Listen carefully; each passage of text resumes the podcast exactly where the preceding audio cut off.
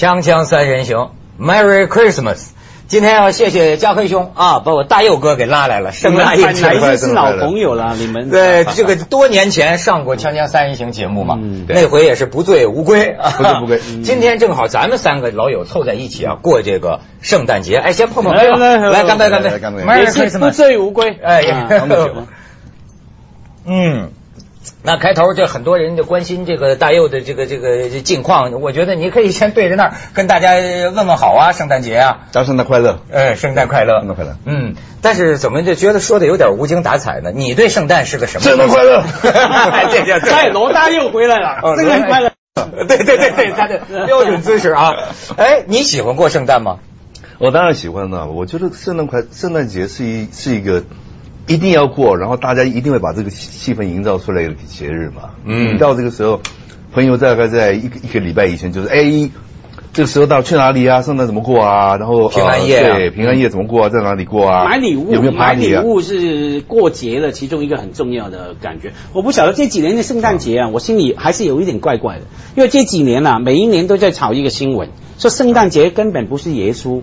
啊啊。的圣诞的节嘛，那时候其实应该真正是在六月嘛，这是另外的有宗教的理由，这是假的。对。对对，完全考据出来的假的，根据重新来服啊，对，重新来定定那个预历哈，根本是在六月来出生的哈，这个只是另外一个宗教理由，那怪怪的。我们从小就说圣诞老人，后来当然不相信嘛，啊。现在连这个都是假的，那我们在互相催眠，是不是？这年头没什么真的，这 都是假的。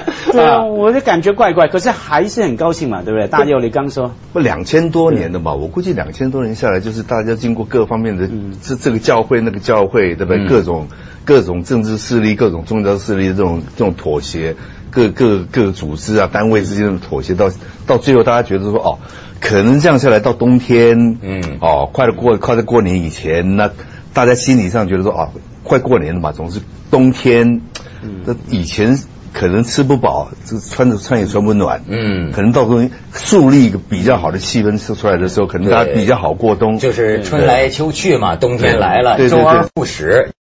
年代交替，对对对。这大爷我不还说嘛，咱过春节的时候不是原来传说就叫年来了吗，年来了。年是一种传说中的一种什么呃瑞兽啊，啊什么对怪兽啊，怪怪兽兽最开始是怪兽，对要敲锣打鼓、放鞭炮，把这年赶走，对。吧？所以你今天来啊，我倒想起啊，不是年来了，中年来了，中年来了。为什么？最近他们有事儿，嗯。四个老男人也不是老男人了。我们就叫老干葱，北京。话四个老干葱。哎，这个年头啊，我这一点很不服气。嗯。过了二十八岁就被称为老男人，女人更惨，女人过了二十五岁了好。就自称熟女。我们以前啊，我们小时候看那个 A 片哈，嗯所谓熟女的 A 片是四十岁以后才叫熟女，现在不是二十八以上。二十八叫到四十岁叫熟女，四十岁以上升级了叫超熟女。啊。你看，所以没有没有，那是我在排队，那是我在排队，然后后面后面坐的后后面那个十八十八十八岁的一个大概十八岁的一个小女孩，嗯然后他再后面有一个大概十五岁的小女孩，嗯那我就听到后面在讲话，我听到再后面那个，哎，前面那个老老太婆怎么 十八岁变成个老太婆？老太婆，那这十八岁的要说前面那老头儿干什么呢？都是这样一代推一代。那个陈冠希啊，嗯刚出道的时候惹过一个新闻，可能大家都忘记了，惹得天怒人怨。有记者访问他嘛，谈到他对那个前辈们啊，嗯。刘德华、华、郭富城、黎明什么四大天王有什么感觉？我说那些老头好像这哦是是这陈冠希刚出道的时候了，嗯，而且这中年还确实是，你看最近聊那个什么周慧敏和倪震的事儿，最初你看倪震说提到一个词儿，就是中年危机，就是不是说有些人到了中年呢？他会有点惶惶不可终日。好，比如说呃，甚至是找女孩子，也可能是一种中内心呐、惶恐不安的一种反应。所以我就想啊，李宗盛啊，罗大佑啊，还有这个周华健呐、好年轻一点是张震岳，张震岳。他们四个算是中中老男人吧。嗯。最近组织一个 super band，叫什么纵贯线，纵贯线。呃，叫是要要要玩音乐，要是要再度出山吗？教父啊，哦，我们初三是一直在初三的状态里面，一直没回山是吧对，？一直一一对一一直一直一直没回山在上，但是就是怎么讲呃，做音乐一直在做嘛，嗯那就是没试过四个人一起一起干一票。啊，嗯那这这一次就是因为大大家都积蓄了多年的经验，但是没没试过把不一样的音乐形态放在一起。那我觉得这个这个在华语乐坛里面是一个新的尝试。嗯，那我们立下一个规则，就是不准不准不准炒冷饭。哦不准去搞以前的什么恋曲一九八零了，我是一只小小鸟啦，朋友朋友歌那种那种旧的歌，看有什么新的挑战，在二十一世纪弄弄它一次，给自己新的挑战。这样没有，大家又刚提到一个字啊，经验很重要啊，所以我觉得中年绝对很很多人说什么危机，我觉得那是狗屁。为什么呢？中年很快乐一个阶段是说，你已经你还没老到说。没办法去做其他事啊，你也还有很多精力创作你，可是呢，你又很有记性啊，不会做什么事情都觉得很很很很害羞。我们年轻一点的时候啊，做什么事情都不自在嘛，对，穿的奇怪一点，什么都觉得不自在。可是你中年有了那个自信心，你就可以再去找新的方向。不过马博士，这中年跟中年也不一样。你像我这中年呢，我是四十岁，你这中年呢，你能透露吗？对对对，我这中年是五十四岁，五十四岁都叫中，所以你就说这个，你比如说这四十岁的。别人告诉我说，说心理学家讲过，就人到了从三十九岁开始，心理上会有一个 U 字形的一个规律，就是说，比如说，就像我这个岁数啊，会有时候会觉得万念俱灰，或者说觉得呀，怀疑自己以往做的一切事情的价值，呃，而且对未来啊看不到希望。但是说大概到四十三四岁，这个坡啊你就爬上来了。对，所以我就不知道五十岁他这个中年又是个什么感觉啊？我想讲的简单一点，文涛，我想。最简单的一个想法就是说，你的人生的 Part Two，、嗯、我们讲 Part Two，第二 Part 就像我们在讲说，呃，电影里面对不对？教父，嗯，第一集，教父也有第二集嘛，嗯，对，第二集是很少的电影里面拍的比比第一集好的，是，通常电影都是第二集拍的比第一集烂，嗯、因为、啊、因为为为了要把第一集的余威拿来赚钱。那第二集跟第一集中间，通常都它都需要一个休息的时间。嗯，这休息的时间假如够长的话呢，你这个韬光养晦的时间够的话呢，自然第二集会比第一集精彩。嗯，刚刚刚刚嘉威讲的，你在中间休息的这段时间哈，经验有了，然后知道怎么怎么怎么出手。像我们这代，我觉得有个好处，电脑的我们没有太沉迷，但是也不是不知道，可用可不用，跟电脑之间保持可可。若即若若离的距离，对对对，既有人性，又可以发挥它。它就只是你的工具，你不是被它绑着，你就使用它。对，这个就很重要。嗯，我们下一代，我觉得对不起啊，观众朋友，我们下一代的朋友，陈冠希打电话来骂。比较悲哀的一点就是，很多人是被沉迷在游戏机、电脑、网络里面。网络里边，他没有这个东西，他们就玩。呃，最近国家已经出来了那个精神病的一个标准，就是比如说你连续一个月每天超过六个小时上网，这好像就这符合一个精神病的一个症状了。嗯，这就成瘾了嘛，完全成瘾了。对，这这这这个问题也很大的讨论，因为最近啊，美国也出了最新的精神病的手册嘛，嗯，有人比对前后有六个版本，每一个版本的里面列的精神病的项目啊，是比前面的两倍、三倍这样增长。什么事情都是精神病啊！像你这样徐年话痨，这是绝对给心理医生说精神病，怎么可以讲那么多话？你还真没说错，有一个精神病医生给我写过信，哦、他说根据常年对我的这个观察，啊、就包括好像在电视上我的这个笑啊，他断定。断定，他说你一定是精神病，这疯子都聚一块儿了。哎，就是说呀，说这个中年的这个年龄，像你刚才讲的呀，但是怕不怕被时代所抛弃啊？你像最近有个电影啊，叫什么梅兰芳啊？啊，其实我总觉得这个里边表现主创人员的某种感触。嗯、这里面里边讲的就是演京剧的这个角儿，对吧？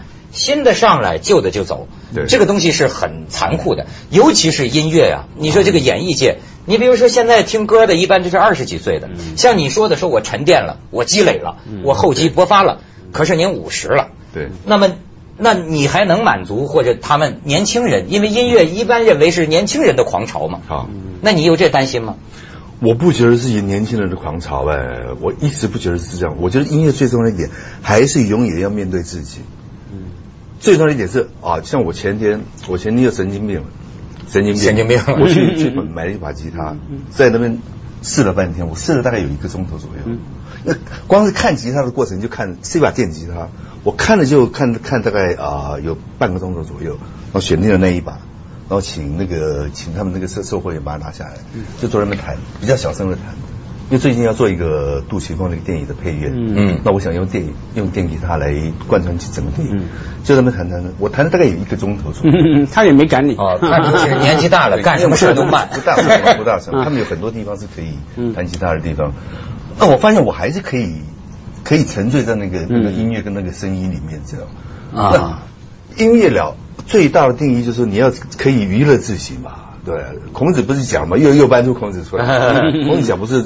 独乐乐不如众乐乐嘛，但是你先要能够独乐乐啊，嗯，对不对？你先要能够娱乐自己、感动自己，你才能够有那个氛围去感动、感动别人嘛。像当初我写童年的时候，也是自己哎写完了以后觉得不错，嗯，才能才能才能觉得哎童年去去去让别别人也享受大家大家自己的童年，所以自己有那个感动，我相信是音乐里面很重要的。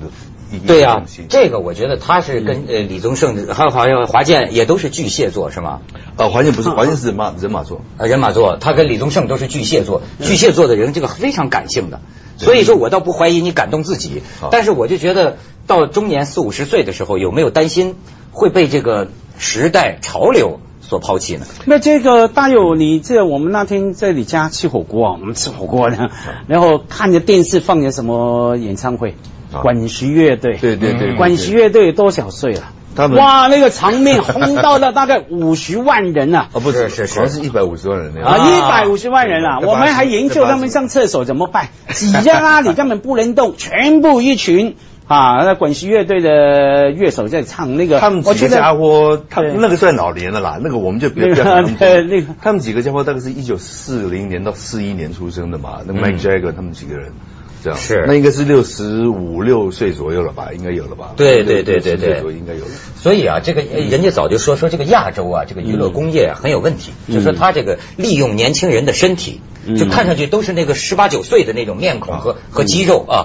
可是实际上呢，你觉得？就像你说的，我在香港看过一个叫什么 David Bowie，嗯，那年龄也很大了，嗯，好像但是你会觉得那是他非常成熟的一个时机，而且各个的这个现代东西配合他之后啊，哎呦，在场就在那个会展中心嘛，你觉得十万人大家这个狂欢呢，他就夸夸夸那么从台上背光走下来，你就感觉像上帝一样，就对对，就这个风采不但没减，甚至更牛了，对对，演在前面就有一个。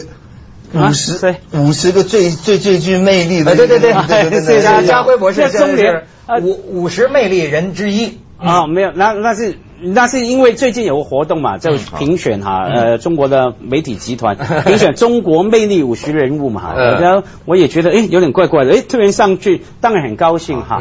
那我也常跟朋友自己调侃说，啊，我就有点不敢当啊，因为其中一个标准是说人品怎么样，我觉得这人品品是三个头，很多人抗议，而且这个对我中年也不是好事。对，我没拿到这个之前呢，老婆也管我蛮凶的，一拿到哎魅力男人。哇，管的真是严呢！我觉得我是吃亏了，深受其害哈。这说明啊，中年咱们还是可以出发啊！对对，锵锵三人行，广告之后见。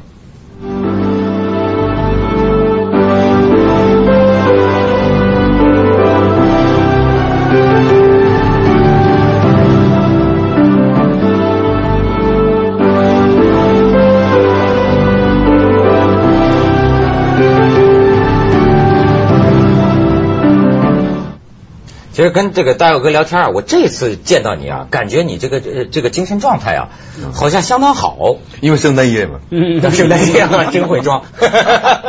圣诞夜马上回不来。另外，二零零九那新计划，那吉他又多买了一把，对不对？那整个人在状态之上嘛，准备要出他们就有人讲啊，说是四十岁的时候会有一个比较拧巴的时候，但是当你到了五十岁的时候啊，你好像就都搞通了。都想通了，想通了，对，都想通了，而且这个人呢也变得比较达观，比较开阔一些。对，你有这感感觉？感觉蛮清楚的，对。是吗？那也就是说，也经历过一个挣扎的一个时期。当然，当然。那个时期是怎么？我想，我想，呃，承先启后吧。那个时期应该是，我想孔子讲四十不惑，对不对？不不惑就是不惑，可是接下来我们讲 part two 嘛，就是你你已经不被。二十岁的那种、那种、那种、那种啊，青涩跟那种少年轻狂所困惑；三十岁的那种举棋不定，然后进入人生的那种要面对人生各种各样的那种浮世绘的东西所所疑惑。四十开始不惑，已经开开始定了，经验各方面你已经有了。可是接下来趴兔还接下来再怎么怎么走？因为体力开始觉得有限。嗯，演唱会已经又又蹦又跳的时候，这是现在考虑说又蹦又跳的时候会摔一跤的时候，是吗？身体会有感觉了，会会有一点感觉啊。对，就开始想说是不是要多靠大脑，多靠创作，甚至发现说自己创作的频率也开始减减低了。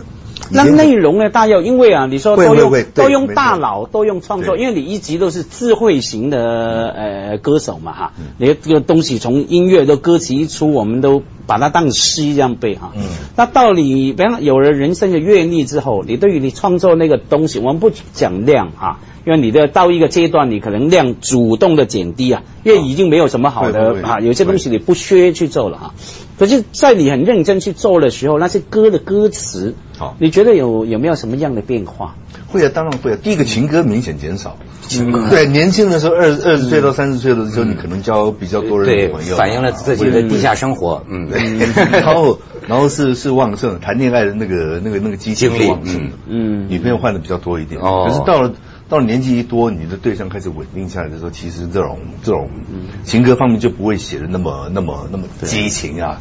哎，老实说，一个人的心脏也只有一个，经得起那么激烈。不过你始终是悲观的。那天人家还说呢，说恋曲一九八零的时候就是什么今天的欢乐将是明天创痛的回忆，那么年轻，已经感觉是少年老成了。今天这开心晚年都是伤疤。那个大爷，我还是那个转变，我其中有个经验哈。这个这个这个，我有幸有个机会，哎，偷听到大佑的一首新曲的两句歌词啊，嗯，谈什么呢？谈哎呀，永远。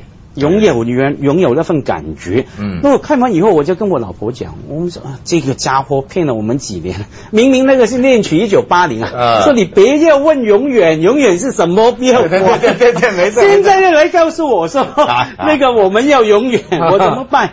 这样，我那个那歌词啊，对人生的境界的呃呃另外一个看法，那至少那首歌词我是感觉到、体会到出来这样子。那么你说这个第二趴。在这个思想内容上会有什么倾向呢？至于这个问题呢，请看最近我们出了一首歌，叫做《亡命之徒》，这种事。好家伙，对对对，这人家这就说老老马上进入老房子着火没法救啊，亡命之徒啊。不过咱们也听一个老歌，老的圣诞歌，年年这一天平安夜，我们锵锵三人行都给大家放，你也喜欢的嘛，John Lennon 的，哎，圣诞歌，Merry Christmas。So this is Christmas. What have you done? Another year over, and you won't just begun. And so this is Christmas.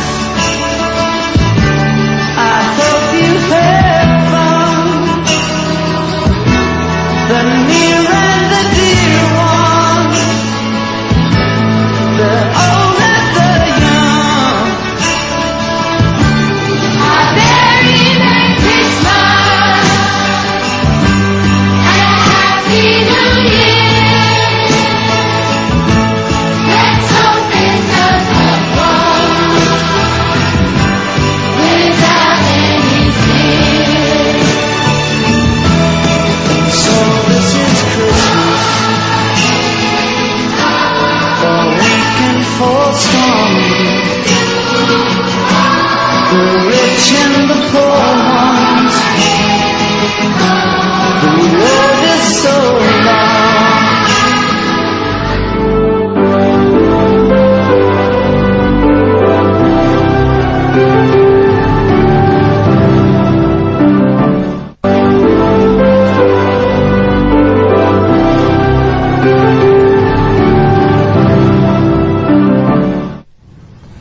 中年亡命之徒》呢？这个大佑明天还跟我们接着聊。今天呢，毕竟是平安夜。哎，家辉博士给我们讲一讲啊。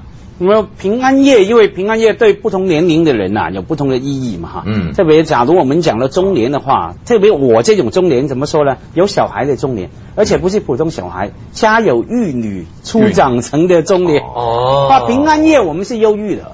为什么两个忧郁？第一个是说自己没有节目，自己还没老到说坐在家里呃火炉旁边那种享受哈，还没到那个年龄还能出去玩，可是也太没有那么年轻，不喜欢跟那些小孩出去玩哈，嗯怎么办呢？哈，那很忧郁了哈。另外呢，又担心女儿又出去了嘛哈，平安夜又出去玩女儿大了，啊，女儿大了嘛，记得吗？是女儿还被你抓着坐在膝盖上面，对对对早期性骚扰。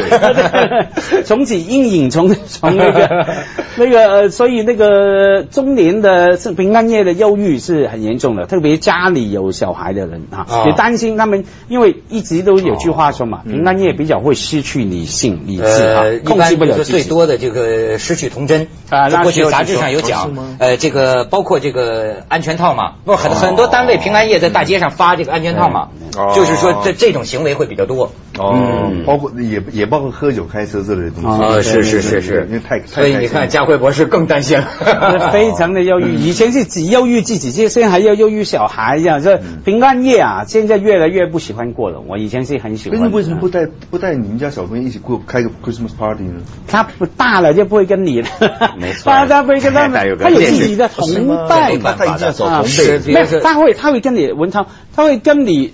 给你一个时间，六点到八点跟着你嗯，八点是吗后他就说：“爸爸你睡吧。”然后他就出去。现在所谓的这个父母辈的跟孩子交朋友，就是很真诚的交朋友，实际上还是年龄的差距不可回避哦。比如说他十八九岁以上的。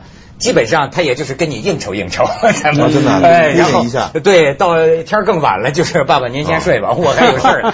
真的啊对呀那那个那个平安夜啊，你看，然后对很多人来说，特别那对几种人忧郁嘛。我刚说的，我们这种中年环境的人哈，中年环境的人。另外一个呢，坦白讲啊，有一个统计，以前美国哈，对于穷人，呃，这是经济环境比较不好的人哈，在平安夜自杀率特高。特高，特高，这这是对，几家欢乐几家愁啊！对对对，啊因为种种经济压力还有情绪，我觉得气氛啊，哦每个人都在一家团聚分送礼物，对对特别大，没错。他平常不觉得，那天算了，来一个终结了断。好多城市的美国的调查都有这种形式啊。嗯嗯嗯，你今天这是什么意思？咱得提醒大家，还是要快快乐乐的哈。哎不能学。